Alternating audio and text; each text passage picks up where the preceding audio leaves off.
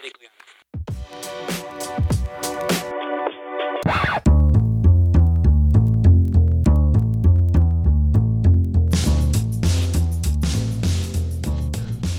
and welcome to another episode of Impressions of America. I'm Simon, and with me as always is Toby. Hi, Toby. Hi, Simon. We are joined today by special guest Kevin Mattson, author and professor of contemporary history at Ohio University. Kevin, thank you so much for joining us. Great to be with you guys. Kevin has written many texts on 20th century American history, including What the Heck Are You Up to, Mr. President? Jimmy Carter, America's Malaise, and the Speech That Should Have Changed the Country, which, along with the Carter presidency itself, will be the main focus of today's show. So, uh, Kevin, could you uh, just briefly describe uh, what the book is about? Well, the book is about, in some ways, the year of 1979. That's the year that the, the, the book focuses on. And it opens up with um, the kind of gas crisis, energy crisis that's that's uh, erupted in America, um, and and all the problems that that we start to see, such as that I've talked about before, the the the violence that you see on the gas lines and so forth and so on. And then it it turns its attention to the way the Carter administration is trying to make sense of what's happening in America at this point in time. A large part of the book is is about the debates amongst different different people within the administration and what they think should be done to confront the energy crisis. And gradually you see a, a, kind of de- the development of Pat Caddell's idea that this should be a that the president should give a speech as much about a broader civic crisis than just the energy crisis, and then it kind of squeezes up, so to speak, um, to focus on on the, the, the the moments very close to the time of the speech, which is given on July 15th, where he goes to Camp David, brings a lot of people in to listen to criticisms of his own presidency and to talk about big, broad ideas like covenant theology, um, a culture of narcissism, the me decade, all these types of things, and then exactly how the speech is actually written. And that's the moment at which things get really very tense because there's a kind of he cancels the speech on July 5th and then gives the speech on July 15th. So it means that there's a very short, compact period of time in which people are struggling to kind of write the speech that that they want to give. And then after the, the following following out the speech and its reception, which was very, very positive. It then shifts to the ways in which there are people kind of hiding and lurking in the wings, and that includes Ronald Reagan and Ted Kennedy, who start to, to use the speech as a way to attack Carter, to kind of turn it into a cudgel, to kind of beat up Carter by emphasizing this idea of malaise and by saying that Jimmy Carter has lost faith in the American people. And then it kind of ends on, uh, you know, Ronald Reagan's um, uh, victory in 1980 and, and focuses on the ways in which he has uh, kind of used the, the, the idea of malaise to basically win the presidency. Why did you decide to write about Jimmy Carter and, in particular, this speech?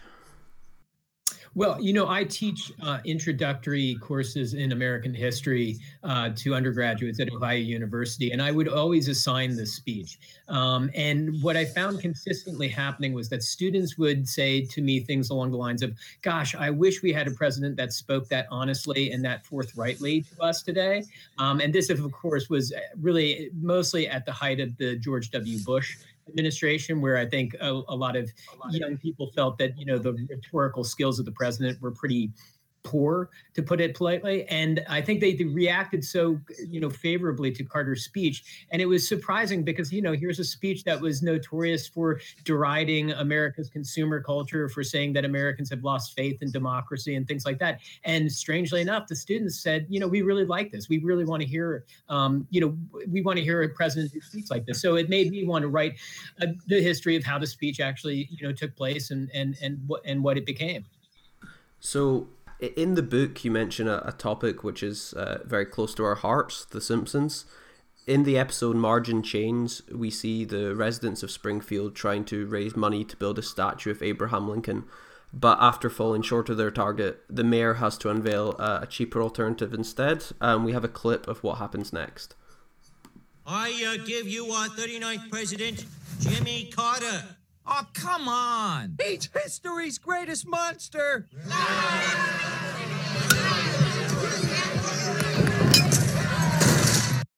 Uh, what a great clip. Uh, just to note, the plaque on Carter's statue read Malaise Forever, so very fitting. uh, Kevin, could you tell us a bit more about that scene in relation to your book and why you chose to mention it? Well, I think it just goes to show you the the kind of reputation Carter gained, um, and and largely around the speech that I write about. Um, you know, the the word malaise is never actually used within the speech, which is you know entitled "The Crisis of Confidence" speech. Um, it malaise was a term that was created and generated by Jimmy Carter's uh, critics, especially Ted Kennedy, but more importantly, in the long term, uh, long run of things, uh, Ronald Reagan.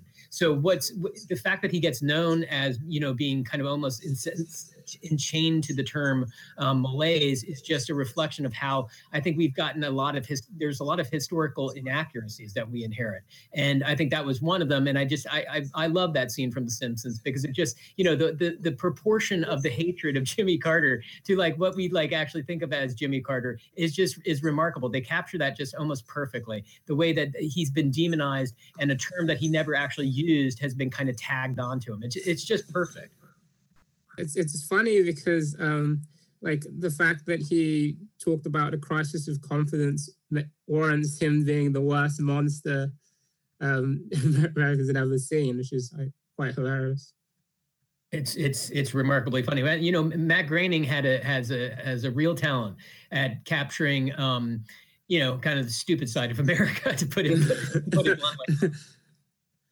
Yeah, so I would just want to ask, like, um, could you run through the sequence of events that led up to the, speech? Well, um, the what what's in the background um, of of the speech is the fact that America is still facing uh, an energy crisis that had erupted earlier as far back as 1973 under under Richard Nixon's presidency. It's come back with a vengeance in 1979. Um, gas has basically been cut off. Um, Americans can't get gas for their cars. Um, there's rationing going on. Um, there's you know near riots breaking out on gas lines that are that are posing huge problems to, to the kind of feel of America's civic culture. Um, and so there's a realization on the part of the uh, the Carter administration Carter himself that he has to give a speech about about the energy crisis and trying to call the Americans together to try to, you know, uh, get behind a, some sort of uh, program of conservation in order to correct the problems of our dependency on fossil fuels. And so that generates this whole kind of, you know, closer to the actual time of the speech itself. Um, there's an original draft of a speech that some of Carter's um, uh, speechwriters give to him. And he looks at it and he says, you know, I've written, I've given a lot of speeches on the energy crisis already. And he looks at this speech and he says, you know what? I just don't I don't I don't like the speech. I don't and he literally uses the term I don't want to bullshit the American people any longer. And he dumps the speech they had actually already reserved um, a period of time, uh, July 5th, to, for Carter to give the speech to block out the, the major channels so that he could deliver the speech. And then suddenly he's canceled the speech, kind of at the last moment in, in, in many people's minds.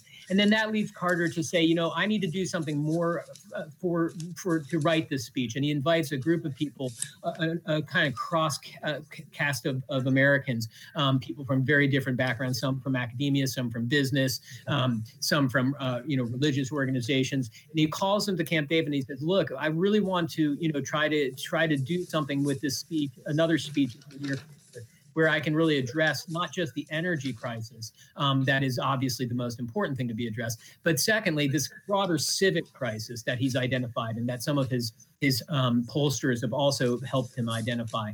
Um, and that is a, a decreasing faith in the in the federal government, large in large part because of the legacies of Vietnam and Watergate. And so what he wants to do, and he and he takes feedback at Camp David, he wants to turn what's what was just originally going to be an energy crisis speech into a kind of speech about America's civic crisis in, in the late 1970s. And so he he goes on that he listens to what he, what people are telling him at Camp David, jots down a bunch of notes, and then decides to write the speech that we come we come to know as the Crisis of Confidence, July 15, 1979. So there's uh, a, the, the the thing about the the speech and in the background and how we get to it is it there was this intense period of time from about July 5th to July 15th when people weren't sure where Carter was, what he was doing there was a real kind of mystery that was in the air of Americans' political culture at the time. And it kind of gives it a, a sort of suspense and almost thriller feel to the way that the speech actually does emerge. Yeah, yeah, I, I thought it was a, I thought it was very well written and very sort of journalistic. It, the the narrative was constantly gripping about you know whether Carter was going to give the speech, what the content of the speech was. Um, you know, being having the speech looked upon by different people in the administration, uh, Caddell, Eizenstat, and even uh, Carter's wife. But I do want to narrow in on a particular individual, Pat Caddell. What Pat Caddell seems to have an outsized influence on this speech, and mm-hmm. Is quite pe- peculiar about it is he seems to have read a lot of so, quite dense social criticism of American culture that was happening at the time. Yeah, that's that's that's exactly right. He's he's he's you know he's understood to be a pollster, but mm-hmm. he is doing a lot of deep background reading. Um, Carter too is doing a lot of the reading. Um, the problem that we know about Carter's reading skills is that he he bragged about being a speed reader, which suggests that probably he didn't read text entirely too closely, um, but rather kind of skimmed over them to try to get at the essence of what he thought that they were telling him. Um, but but Caddell is reading a lot of um, different authors. Uh, the, probably the most important author and and and surprising um, to find that basically someone who's um, the closest thing you can get to an American Marxist um, is mm-hmm. actually being read by someone like Pat Caddell, passed on to Jimmy Carter, suggested that he reads it. And this is uh, Christopher Lasch, um, who mm-hmm. had a bestseller in 78, 79 called The Culture of Narcissism. It's a very, very difficult to read book. There's a lot of background knowledge you have to have to understand what he's doing, a lot of stuff about psychoanalysis, a lot of stuff about Marxism. Um, and so, you know, one of the things that, that Caddell is trying to do is trying to kind of open himself up to what we would call some pretty deep critics of, of America's culture at the time. Um, and so, you know, I think Caddell sees himself as something of a as something of a pollster who's also more of an intellectual and something of a social critic himself. And so he's picking up a lot of what Christopher Lasch is having to say, what another sociologist during the 1970s who's important to to to remember, and that's Daniel Bell, who wrote The Cultural Contradictions of Capitalism, that's published in about 1977. That's another book that um, the Carter uh, that that Caddell and others are really kind of pouring over, um, which argues that there's a kind of hedonistic consumerist impulse in uh, built into capitalism that contradicts um, a, a, faith in kind of traditional um, rational behavior guidelines that is also a mm-hmm. part of capitalism and how there's this kind of conflict. So they're reading stuff that's really difficult. And I think it's stuff that's difficult to especially think about how is this going to actually make it into a speech um, that Amer- that the president's going to give to, you know, a, a wide cross section of the American public. Mm-hmm. And that Americans would absorb. So what why did you feel that they had come to a point where they felt that American culture, especially with reference to the energy crisis, was particularly narcissistic? Well, I think probably if any, if you just go back to those gas line stories that I that I mm-hmm. mentioned mm-hmm. earlier, you can really see, you know, self interest. So, for instance, one of the famous stories that comes off the gas lines is that there's a woman who basically cuts in front of the gas of a gas line at a gas station, and she gets out of the car and she's um she she's got a pillow stuffed under her dress, so it looks like she's pregnant and she pleads, mm-hmm. know, I should be able to get gas quicker than all the rest of the people on the line. And the, the pillow falls out, and all of a sudden there's just a melee going on. And I think what that symbolizes is that there is there's this kind of self-interest that's at the core of America's culture. And it can turn really vicious and very, very ugly if you have a resource like gasoline kind of pulled off the market, or at least, you know, limited in terms of the marketplace. So I think what you see is you see a kind of aggressive individualism and aggressive, you know, self-interest um, that erupts on the gas lines that I think makes someone like a Jimmy Carter say, wait, you know, this is a bigger crisis than just an energy crisis. This is something mm-hmm. about how we don't have any sense of a public good, which might sometimes have to stand in the way of our own self interest. And I think that's probably the easiest way to kind of get a handle on why they were so, um, you know, eh, eh, wanting to get at the deeper, as they saw it, a kind of deeper crisis rather than just the manifestations of this um, broader energy crisis. So the manifestations were sort of typified through things like the uh, the gas line riots or things like uh, you know rich people having sort of poor people buy gas for them and things like right. that. But right. That how um, is this particularly related to the Tom Wolfe's idea that this was the me decade and that Carter was sort of surveying or sort of um, trying to come to grips with uh, an idea that American culture had become more narcissistic than it was before. Yeah, I mean, uh, Tom Wolfe's essay is is one of them. One of those. Know it's pop, pop sociology, but it it, It it is, does have a sort of link to um, sort of more sort of uh, complicated works like Daniel Bell and people like that. Yeah, I mean, I think that you know, if, you go back and read the, the essay, it's also one of these essays, like the culture of narcissism, like the cultural contradiction of capitalism, that people will mention, but yet probably haven't actually read. Um, Mhm. They they might know it more as it gets distilled and you know um, talked about in some other sort of setting. One of the things about Tom Wolfe's essay on the Me Decade, and it is a classic, and the Carter the Carter uh, people are talking about it as well as they're talking about Lasch, is that um, Wolfe seems to suggest that this kind of search for meaning and um, for your kind of true self um, is uh, basically grounded in a kind of religious pattern. Um, and one of the things that I think Christopher Lasch does in the culture of narcissism is that he's a real critic of Wolfe. He says that Wolfe is kind of superficial in how he explains this. And what what Car- what Lasch says is that this is based in capitalism. This is not just something that you know is about suddenly a country full of people saying I'm concerned about me or what have you. This is something that's endemic to capitalism, um, endemic especially to a kind of consumer capitalism um, that people will look out for their own self-interest over any sort of you know recognition of there being a wider public or civic good. So I think that someone like a, a, a Lasch is saying, yeah, you know, there's there's this kind of stereotype of the United States as being you know kind of a bunch of selfish brats. Um, But in reality, I think what what what Lasch was talking about, and this is why I think it's so difficult for the Carter people to really you know digest the book um, and i think they kind of misread it in many ways um, is that you know this is a person saying this is this is the capitalist system and when carter gives the speech i mean there are these lines in which he says things like you know we cannot we we should no longer believe that piling up uh, individual goods um, is the key to happiness. He really does call into question the consumer culture that America had become known for, and I think that's what makes the speech so radical, um, and and maybe makes it so much more um, appreciated by some of the undergraduates who you know responded to it, as I was saying earlier, you know, really kind of favorably. And in the book, you touch on sort of like softer, like pop culture references to um, American culture becoming more sort of narcissistic. Things like uh, Woody Allen's films or like uh, the higher the spiraling divorce rate, things like that. And you you you mentioned that in the book is is um, was Pat Caddell reading or watching these films as well, and, and this was the the influence for him because you you do talk about um, Jimmy Carter being a massive film buff. He was.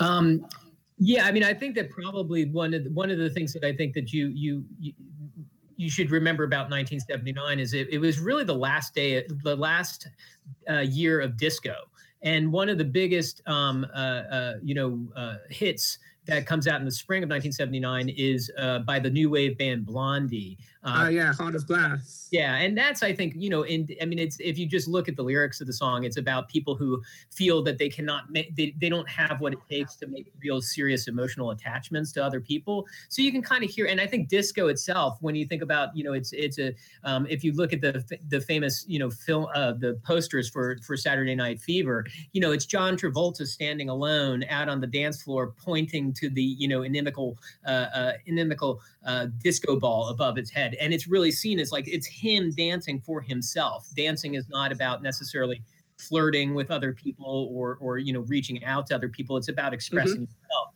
There's so many elements of, of of culture in 1979 that suggest that you know there is this sort of you know pervasive um, meism, uh, selfishness, whatever you you, you want to label it. Um, with like what? Yeah, I mean Carter's re- Carter is watching you know movies constantly. In fact, one of the more important or interesting facts to note is that the first movie he ever watches when he's in the White House is All the President's Men, um, Ah. and about the Watergate crisis, obviously. And there's a passage in his diary when he says, you know, I, I realized I was sitting in the same seat of Richard Nixon when I watched this movie, and the movie's very disturbing. Um, it's a kind of neo noir uh, classic uh, uh, as we see it today. Um, and so I think there's tons of different ways in which popular culture and politics are kind of, you know, informing one another. Um, I, I, mean, I, I, was trained in graduate school to be what they would call an intellectual historian, where you're you're, mm-hmm. you're paying attention to ideas as much as just to events. Um, and I've always been a deep believer that you know there's especially when you get into questions of meaning, um, what it means to face a civic crisis, that you can see those things just as much in popular culture as you can say in you know the acts of a president or um, you know political battles of, of, of different sorts. Do you think that I think you, know, you touched on all the president's men, and in that film, you you feel the imperial presidency of uh, Richard Nixon. You can see that it's almost like it can spread into uh, sort of all caverns of society. But uh, Carter wanted to have a sort of more pared down presidency. Does that come through in his speech? It, does because you know one of the things that he does when he's at Camp David uh, in preparation for the speech is that he listens to a lot of pretty harsh criticisms of him as a leader, um, and and and and people saying you know we don't you you don't seem to be a leader. You just seem to be someone who's reacting to things as they emerge. Um, in the world of politics. And he takes those things to heart. Um, I think Carter feels hemmed in by wanting to kind of project a, a, kind of sense of national unity around fighting the energy crisis. He wants to project his own presidential power's role in doing that. And yet, he's constantly fearful for good reason about degenerating into you know a, a, replay of what you've rightfully called the imperial presidency that that richard nixon was known for so there's this desire he has of being a leader but he wants to be a leader who listens to to ordinary people who kind of gives voice to ordinary people's concerns and mm-hmm. and i think that's a real difficult you know bind that he faces throughout his presidency how to exert power without you know without turning into what what Richard Nixon was, um, the mm-hmm. imperial president. So yeah, there is Nixon, but there is also the idea of the Kennedy mystique, which you touch on a lot in the book. The idea that the sort of this, this ghost of uh, or the specter of, of Kennedy is um, coming through through Ted Kennedy. And do you think that Carter had to escape through the flowing rhetoric of uh, sort of Kennedy era liberalism as well in the speech? That's a good question. I mean, I think that uh, you know, I think it's better to be said that like that the Kennedys, the aura, you know, the the the myth of Camelot and all that sort of stuff, um, has been has pretty much disappeared by 1979 at least. Um, and I think that you know the fact that it's Ted Kennedy who embodies the kind of Kennedy mythos of of the at that moment. Um, mm-hmm. The fact that you know, I mean, this was this was still. Um, someone who just could not escape Chappaquiddick. I mean, this was just a it was a ball and chain.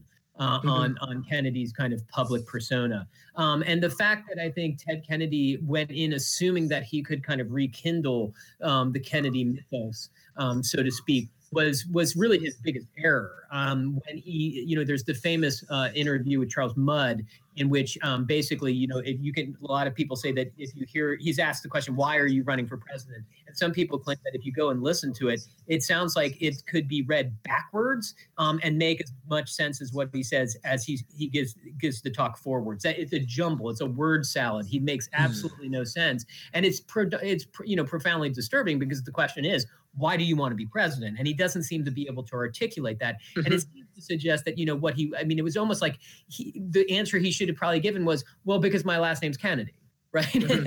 and that's just, that's, I mean, it gives you a sense of how I think how it, it, the, the Kennedy mythos was really running on fumes. Um, one of the, one of Carter's, uh, uh, uh, people who's thinking about the upcoming campaign, and, and Kennedy is going to obviously run against Carter for, for the nomination um, to Carter's left, um, makes the quip that, you know, we're not really quite sure what Kennedy stands for, but we do know that he can swim really well.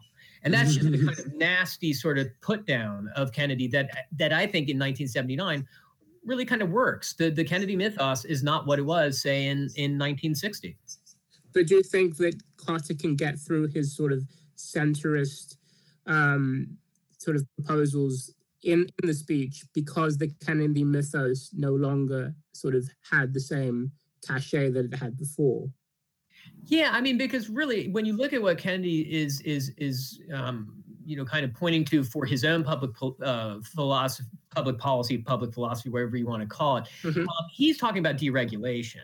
Um, it is not. I mean, this is the politics have shifted um, by 1979. I mean, I, I, I think the, the, description of Carter as being a centrist is, is is spot on. In fact, one of the people who visits um, Carter during the during the um, uh, Camp David meetings is none other than Bill Clinton, then governor of Arkansas. Um, and I think you can see is sort of, you know, you can see, I don't think Bill Clinton would like to hear this, but you can kind of see the sort of centrism that Clinton becomes known for already being articulated by Jimmy Carter. Jimmy Carter was not a traditional leftist, and he wasn't the way Kennedy tries to play himself up to be. He wasn't a kind of, you know, post war liberal um, uh, or progressive. Um, he was always kind of charting a, a, kind of centrist path, which I think in some ways, um, you know, uh, made some made a certain amount of sense. Uh, at this point in time. I think there was the feeling that the loss of the presidency in 68 and then Nixon's landslide in 1972, albeit, you know, kind of washed away by Watergate, symbolized the fact that the country was kind of in riding a backlash against the 60s. Mm-hmm and writing a backlash against liberalism. And I think Carter knew that, and I think he felt like he needed to find ways to to carve out centrist policies that that would probably not be to the entire liking of the liberal bloc within the Democratic Party, nor would it be to the bloc to the conservative bloc within the Republican Party. Um, also, you in your book you bring up that you bring up that Carter was the last sort of pluralist Southern Baptist and I, um, Carter is known for his sort of religious uh, faith, trying to mm-hmm. um, frame his foreign policy in a humanist way and things like that. But do you think that his sort of Southern Baptist pluralism comes through in the speech as well? Is is it is he sort of talking about a civic religion that mm-hmm. Americans have, or or is he actually pulling into more sort of explicitly religious themes?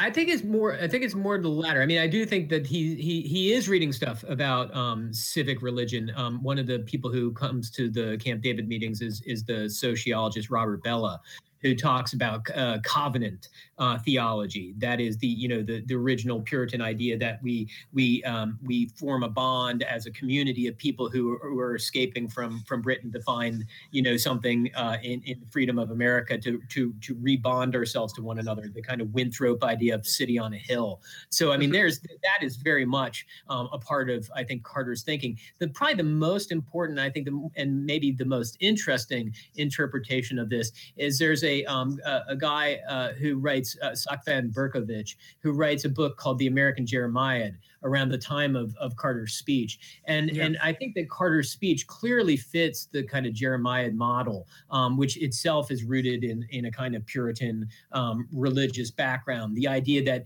you know we kind of self-flagellate by saying we have fallen from the the status of our of our founding fathers, uh, uh, in this case of the church. You know we've we've grown slack, we've grown lazy lazy. We've forgotten the importance of, of that original formation of the covenant and pledging ourselves to one another to create a better community. We've forgotten that. We can look back at it and then we can recuperate it and make our futures better by reminding ourselves of the greatness of those who came before us. So that sort of jeremiad is clearly running through um, uh, the speech. Um, there's this kind of sense of, you know, we once were something. We once we once had a kind of sense of glory, and we've kind of fallen from that. Um, and the, and that that you know pattern of talking about the fall from grace is, I think, one of the things that clearly informs Carter's um, thinking.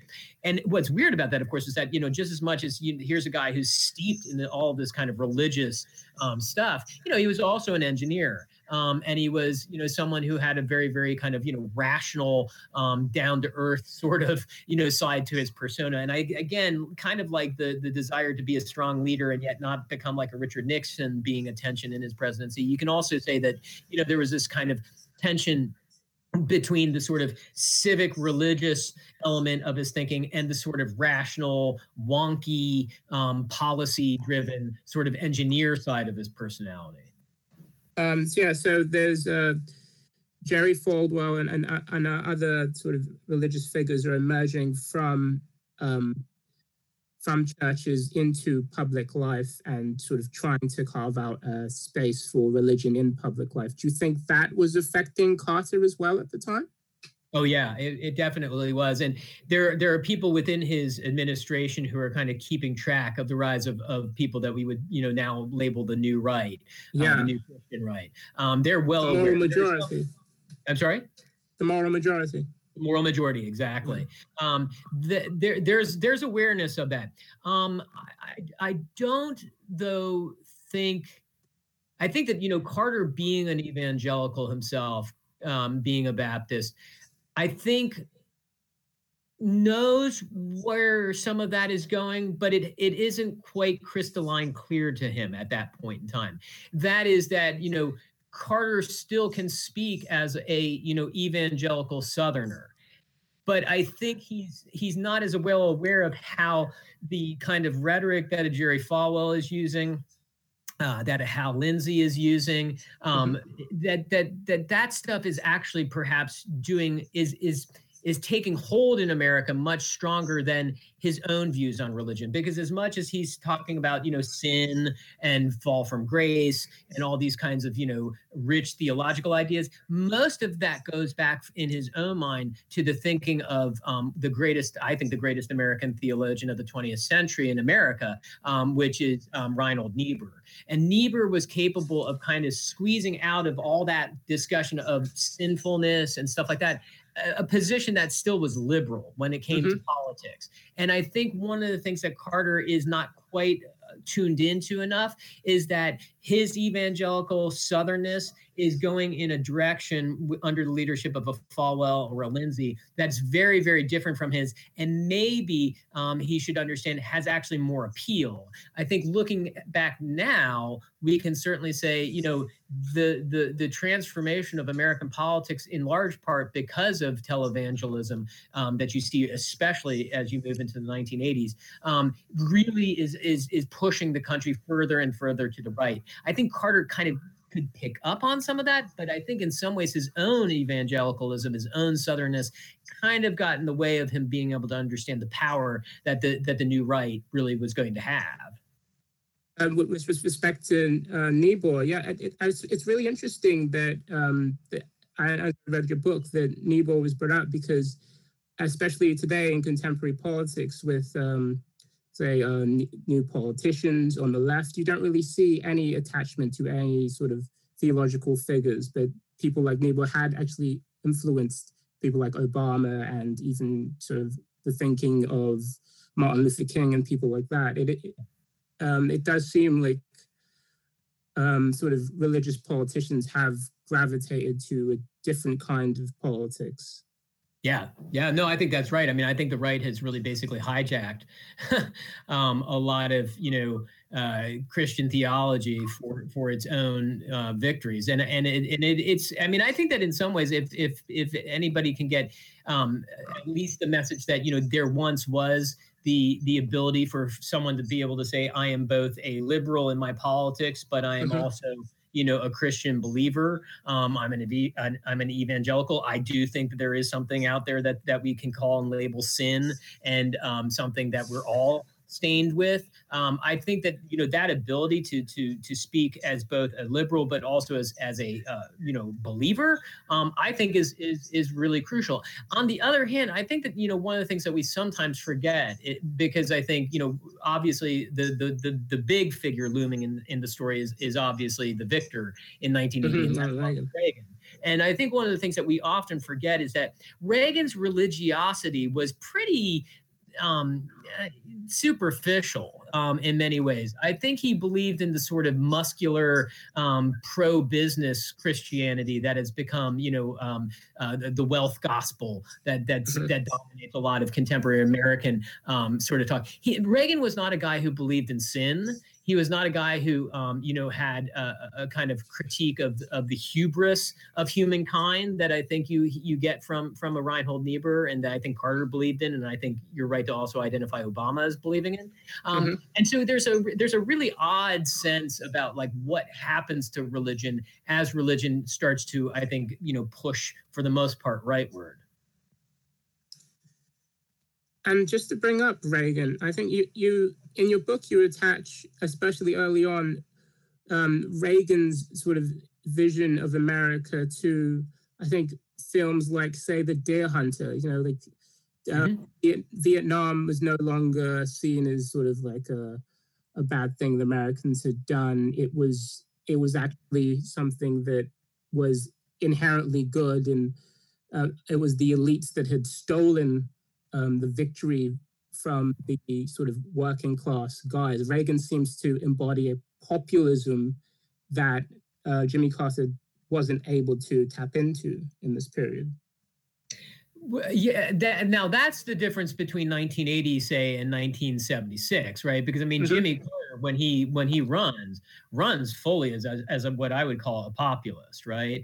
Yeah. Um, he, runs, you know, I'm a, I, was a peanut farmer. I, you know, I'm a Southerner. I, I I don't work within within the Beltway. Um, I'm, you know, concerned with the with the forgotten man and all that, that sort of stuff. Mhm.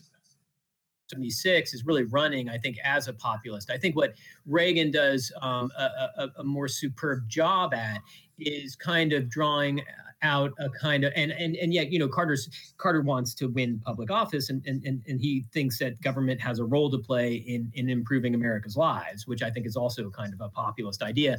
Reagan is really much more effective at basically taking the ire of ordinary citizens and kind of and saying, okay, don't don't blame the banks, don't blame the big corporations, don't blame the energy corporations that have you know in some ways been guilty for for for creating the energy crisis in the first Yeah. place. You know, blame the government.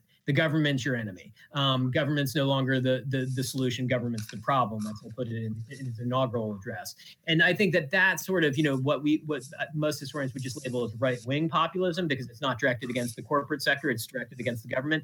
That's what Reagan's really I think most successful at doing. And the way that he I think that what's emerging in in the late 70s that's just as important as the new right is a whole slew of anti-taxation campaigns that are that are really hot in California with what's known as Proposition 13, but that are spreading throughout the country at the state level, where citizens are, you know, trying to um, basically repeal the tax structure as it exists. And that's that's another thing that you know Reagan uses as his kind of populist message. It's a, it's an irony because he's basically saying, you know, without saying it, he's basically saying, you know, we need to cut taxes. What he's not saying is that he wants to mostly cut taxes on the wealthiest p- portion of the United States. So Mhm. um, it's a weird form of populism when you think about it because it is it is so you know off the rails from what the original populists were were all about in the in the late 19th and early 20th century and i think what what the, the kind of populism that carter was articulating as as late as 1976 And how do you think Reagan is able to flip the malaise speech? You know, and Reagan, and reacting to um, the malaise speech, he said, I, "I find no national malaise. I find nothing wrong with the American people." Do you think that, um, with the reaction to the speech, do you think that people perceived that Carter felt that there was something wrong with the American people? Yeah, I think that's it. That's exactly it. And I think that that Reagan had, and I think he's being told. I mean, you know, this, Reagan's not necessarily shouldn't be understood as this kind of intellectual genius of politics. He's being advised by pollsters, um, uh, including a, a fairly smart guy who's who's helping him out by the name of Richard Wirthlin.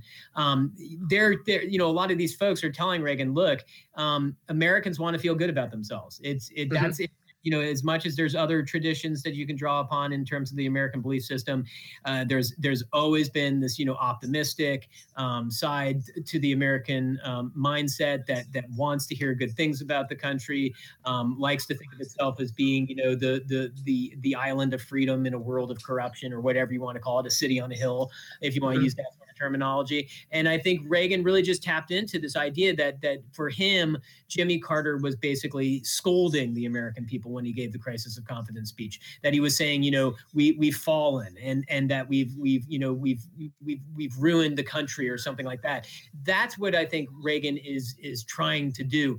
I think one of the things that people for, forget about and and you know this is something that I've been thinking about recently and some of the some of the stuff that I've been uh, writing about is that Reagan I think read Jimmy Carter's speech as not just him saying he had lost faith with the American people which is which is a close close to a paraphrasing of his of his diaries as I can get Um, it's not just that he's blaming the American people as Reagan sees it, but you got to remember um, a large part of the crisis of confidence speech, and the and the part that especially resonated with a lot of people, was its digs at consumer culture, um, mm-hmm. uh, at a culture that basically you know put self interest above everything else, and that you know emphasized entertainment and enjoyment and stuff like that.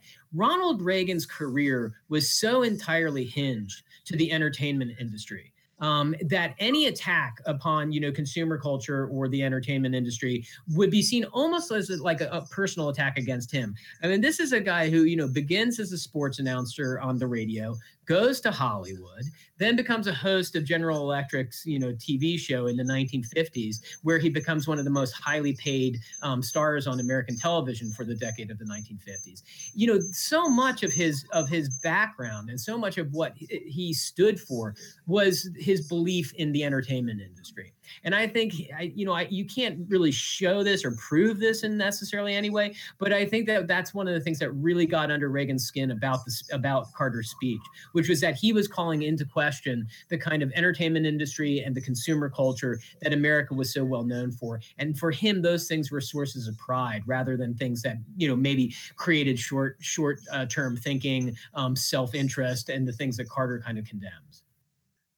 Um, when Carter was sort of thinking about the speech, there were other figures apart from Caddell that that influenced him, especially in the White House at the time. People like Eizenstat and Mondale. Why were, um, especially Mondale, why was he so nervous about the speech that Carter was about to give? Because I think he's he foresaw the way that it could be. I don't think he's he thought it was this, but I think he foresaw the way that it could be interpreted as an as a condemnation of of American citizens as being you know selfish, greedy, self-seeking people, and that this was not going to be something that you want the president to say. I think Mondale kind of miscalculated how much kind of self doubt there really was uh, amongst the American citizenry at the time. But I think he was, you know, he had, I, I suppose, what you could call a little bit better of a political ear than than mm-hmm. necessarily Jimmy Carter did. Um, and I think Jimmy Carter was, you know, someone who basically always said, you know, I want to be honest, I want to be forthright, I want to basically you know spell it out to the American people the way I want to see it. Eizenstat, I think, is also very much like Mondale, worried about the um, about the, the, the nature of the speech. One of the things that he insists upon is that the speech have a kind of clear cut policy, um, uh, you know, uh, component to it. And if you read the speech, some people will argue, and I think that this assessment is, is accurate, that it feels almost like that there are two speeches. One is the speech about the civic crisis, which is the one that Jimmy Carter most wanted to give and, and get beyond the energy um, crisis and look deeper.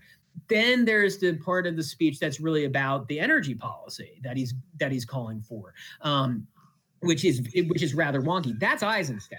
So in some mm-hmm. ways, the speech can be seen as like you know the, the the crisis of confidence, civic crisis is the Caddell speaking, um, and Carter speaking um, because he, he thinks that, that Caddell is right to, to, write the speech as it is. And then there's this kind of, you know, tagged on almost um, uh, policy component to the speech. And so the, the speech often has a kind of almost like a, you know, split personality, so to speak. And I think that's because um, that's the side that the Mondale, that Mondale and Eizenstat insisted be put into this other speech about the, the civic crisis what other media considerations do you think Carter had at this time? Because, you know, given speeches on inflation that weren't very well received, do you think that the way the media had been, uh, and and uh, um, Carter's own polls had shown that uh, that Carter was, you know, obviously like he was he was being perceived as less popular than even Nixon. Do, do you think those considerations impacted the way uh, the speech was written? Um, I don't. I don't see it that way. Um, I, I, I, I think that I don't think that that Carter. I mean, Carter. Just, I don't think he thought about politics that way. For him, that would have been sort of, you know, amoral or or not attuned. Wow you know yeah which is you know i think what why why again um there there are some people who read certain portions of the speech at least today and say wow this is you know a, a politician speaking honestly um Mhm. and now that that that can and, and and you know the immediate reaction to the speech including on the on the part of the media is that it gives him the one of the few big bumps in a in in in rising numbers in his polls um immediately after the speech but then what he does is that he turns around and fires his entire, you know, central staff. And Yeah. and and and people are like, well, wait a second, there was nothing in the speech that suggested that you had to do something like that. And it just and, and so again, his his poll numbers plummet because of that. The speech itself seems to have given a boost that he then kind of kills off himself. And in some ways, you know, Carter's the sort of, you know, almost like there's a sort of tragic dimension to his to his you know views of leadership. Um he he does i think honestly want to speak the truth. I think he's tired of politicians lying to the american people about how you know th- is, is can we sustain the sort of you know uh, consumer culture that we've built up since the since the end of world war ii i think there's profound doubt about that on on carter's part. I think he believes that there have to be um that that america's values have to be grounded in something you know more philosophical or religious based than just materialism. I mean i think he honestly believes that sort of stuff. What he doesn't seem to have uh, he never had a real great gift for was knowing how these things could also play be played against him and um and there were people who were out there ready to play against them um and i you know obviously the most important not is not the media um the most important person to, to play it against him is is ronald reagan um, who you Mhm. know vanquishes But the media does um, sort of spread the idea that it is the malaise speech, even though Yes. it isn't in the speech itself. yes that's that's absolutely right Don't you think the media may be, given that the, the initial reaction to the speech was what, 85%, uh, you had all this great mail about the speech, um, positive reaction. Do you think that it was the media that, that twisted it, uh, the speech for the uh, for the audience first, or do you think it was the, the politicians like Reagan who were able to to do that? I think it's more the latter. Um, I mean, I don't think I think the the media is you're you're right. The media is the it's the first institution that that coins this phrase malaise that comes out of like certain interviews with people who are you know reacting to the speech um, a- as the speech is rolled out. Um, I think though, you know, I don't think that the that the media was basically i mean it, it would suggest that the media was like playing into the hands of ronald reagan which i don't really think that there's an awful lot of evidence of. I think mm-hmm. that basically it, it is it is both it's both reagan and ted kennedy who basically used the speech as a kind of you know whipping post to take it to carter um, and i think that they're you know they they saw the political possibilities of saying you know well you might call it the crisis of confidence speech you might say that there were some important things that you were talking about in terms of America's failures and so forth and so on. But I mean, really, what they're looking for is you know political victory.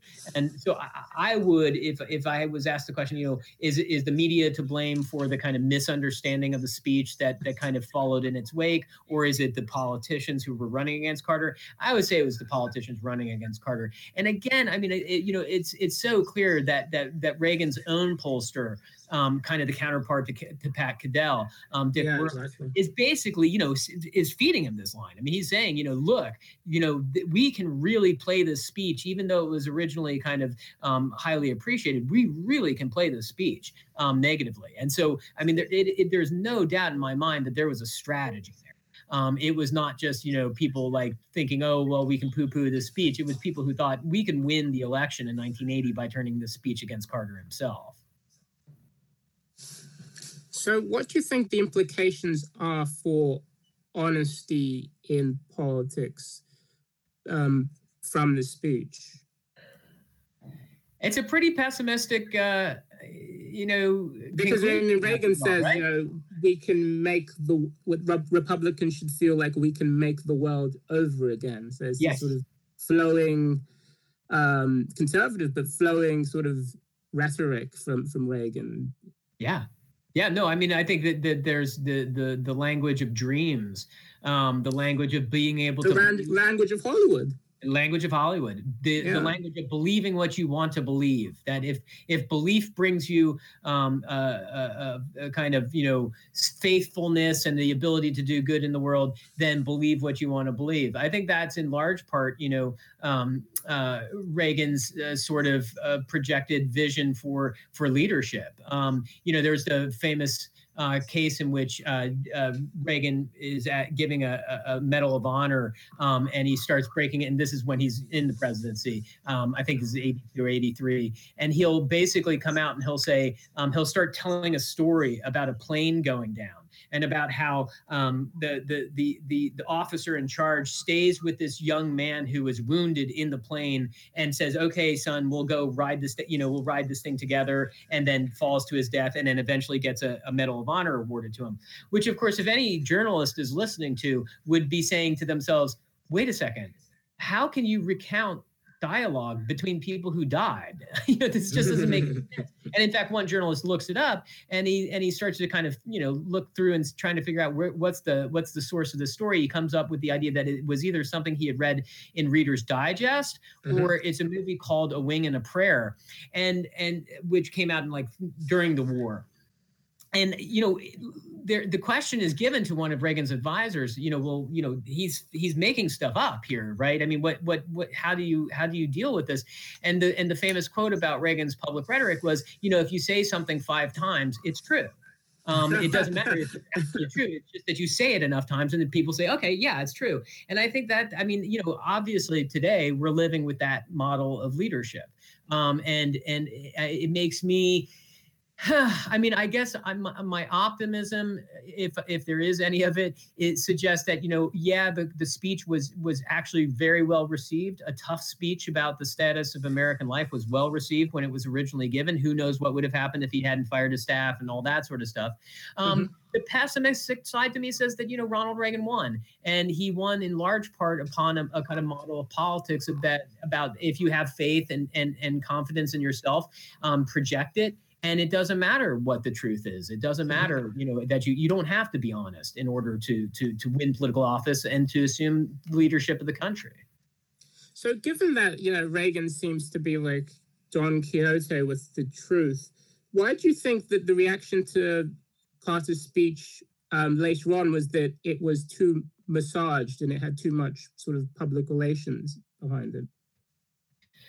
um I think that's kind of I think that's the the the the the, the misunderstanding of the speech kind of coming back into um, you know the the contemporary into our contemporary world. Um, I think that I mean there is no doubt that Carter was fastidious and uh, an, a- an incredible note taker when he was at Camp David. He is jotting things down and he's putting it onto postcards. And and so sometimes you know the speech can kind of sound as we listen to it. Um, going back to it, it can kind of sound stilted, maybe a little bit like you're saying massaged, but I really think that you know the, the, that he gave. I mean, the fact that he said the fact that he canceled the first speech because he said this is something that I've I've been saying this stuff that you've written up in the speech over and over and over again. And it's not getting through, and I don't want to bullshit the American people, which is I think you know surprising to hear from a you know Southern evangelical talking that way. It sounded kind of like Richard Nixon, right? Um, you know, I, I think that like that that that he honestly um, uh, wanted to give a tough speech. He wanted to give a speech where he admitted to his own errors as much as he also said there's something wrong in America's soul, so to speak. And I think that um, I think he honestly believed that. I think it's kind of cynical to think that like this was sort of you know crafted in a way that like they thought this was going to succeed at building up you know a better sense of public relations i think that's a little bit of us projecting our own kind of cynicism onto a a, a, a, a moment in american history where it just doesn't necessarily belong Hmm. Finally, Kevin, in this past week, we've seen the passing of George Bush Sr. Uh, when any president dies, their legacy is immediately brought up for judgment. On both a, on both a personal and political level, how do you think Carter will be remembered? Um, that's a that's that's a tough one to, to think about. I think that he will be remembered as one of the last presidents. Although I guess you could say that Obama has some of this, um, has picked up on some of this himself. But I think Carter still is one of the last presidents, as we were saying earlier, who kind of spoke through a language of Christian morality and uh, of his religious faith in a way that actually still pushed in a kind of liberal or you know as some people would call today a, a more progressive direction than what we expect from religious leaders today and which feel you know we i think we live in a society where it feels at least like religion has kind of grafted itself to the right rather than to you know the liberal center that that carter stood for. I think he will be recognized as a president who was honest and fairly straightforward with the American people, um, at least during the, the, the the period of time that I have in in this story. I think the the one thing to keep in mind is that, and we didn't really talk about this as much, but you know, by late 1979 um, and and into and then pushing into 1980, you have the hostage crisis in Iran, and you also have the Soviet invasion of Afghanistan. And Carter really does a, an about face um, uh, at at that moment during his presidency. Really, I think changes his course. But I think that throughout his presidency, he will be recognized as someone who was who's honest, who didn't want to, as I said, bullshit the American people. Um, someone who I think had a kind of clear uh, religiously grounded viewpoint about what should tie the country together. I think he was a, a, person who worried about um, that he'll be remembered as a president who worried about whether or not the consumer culture that America is known for is necessarily the healthiest um, thing or the best for civic fiber. Um, you know, and and I think you know he's also going to be remembered for someone as who probably didn't understand that some of the things that he was doing um, were going to do him much more political damage than he could ever really understand fully. Um, a tin ear towards politics is probably the best way to put it. His wife seemed to have a better ear, as did did Walter Mondale um, and Stuart Eizenstat. Um, but I think you know, I, I, even with that in mind, um, um, you know, having a tin ear towards politics can sometimes mean that you're a good leader. Um, it means that you're not just you know saying things that people want to hear. You're you're you're actually making decisions that are tough decisions and and that you think are in the best interest of the country. So I mean I think that he'll be remembered um, kind of in in the way that he probably deserves to be uh, mixed. Um, you know some some strong elements to his presidency that often get overlooked um, especially if you're a viewer of The Simpsons. And then, um, you know, uh, the elements of of his presidency that where he, I think, was maybe a little bit too much, had maybe too high an expectation for his ability to play the the political gamesmanship that you know, like it or not, you have to do if you if you want to win and, and hold public office. Well, sadly, that's all we've got time for in today's episode. Um, Kevin, it's been a, a, real delight having you on the show. Uh, thank you so much, and we'd love to have you back on another time. That's great. I'd, I'd love to. From Kevin, Toby, and myself, thank you very much for listening. Goodbye. Bye-bye. bye bye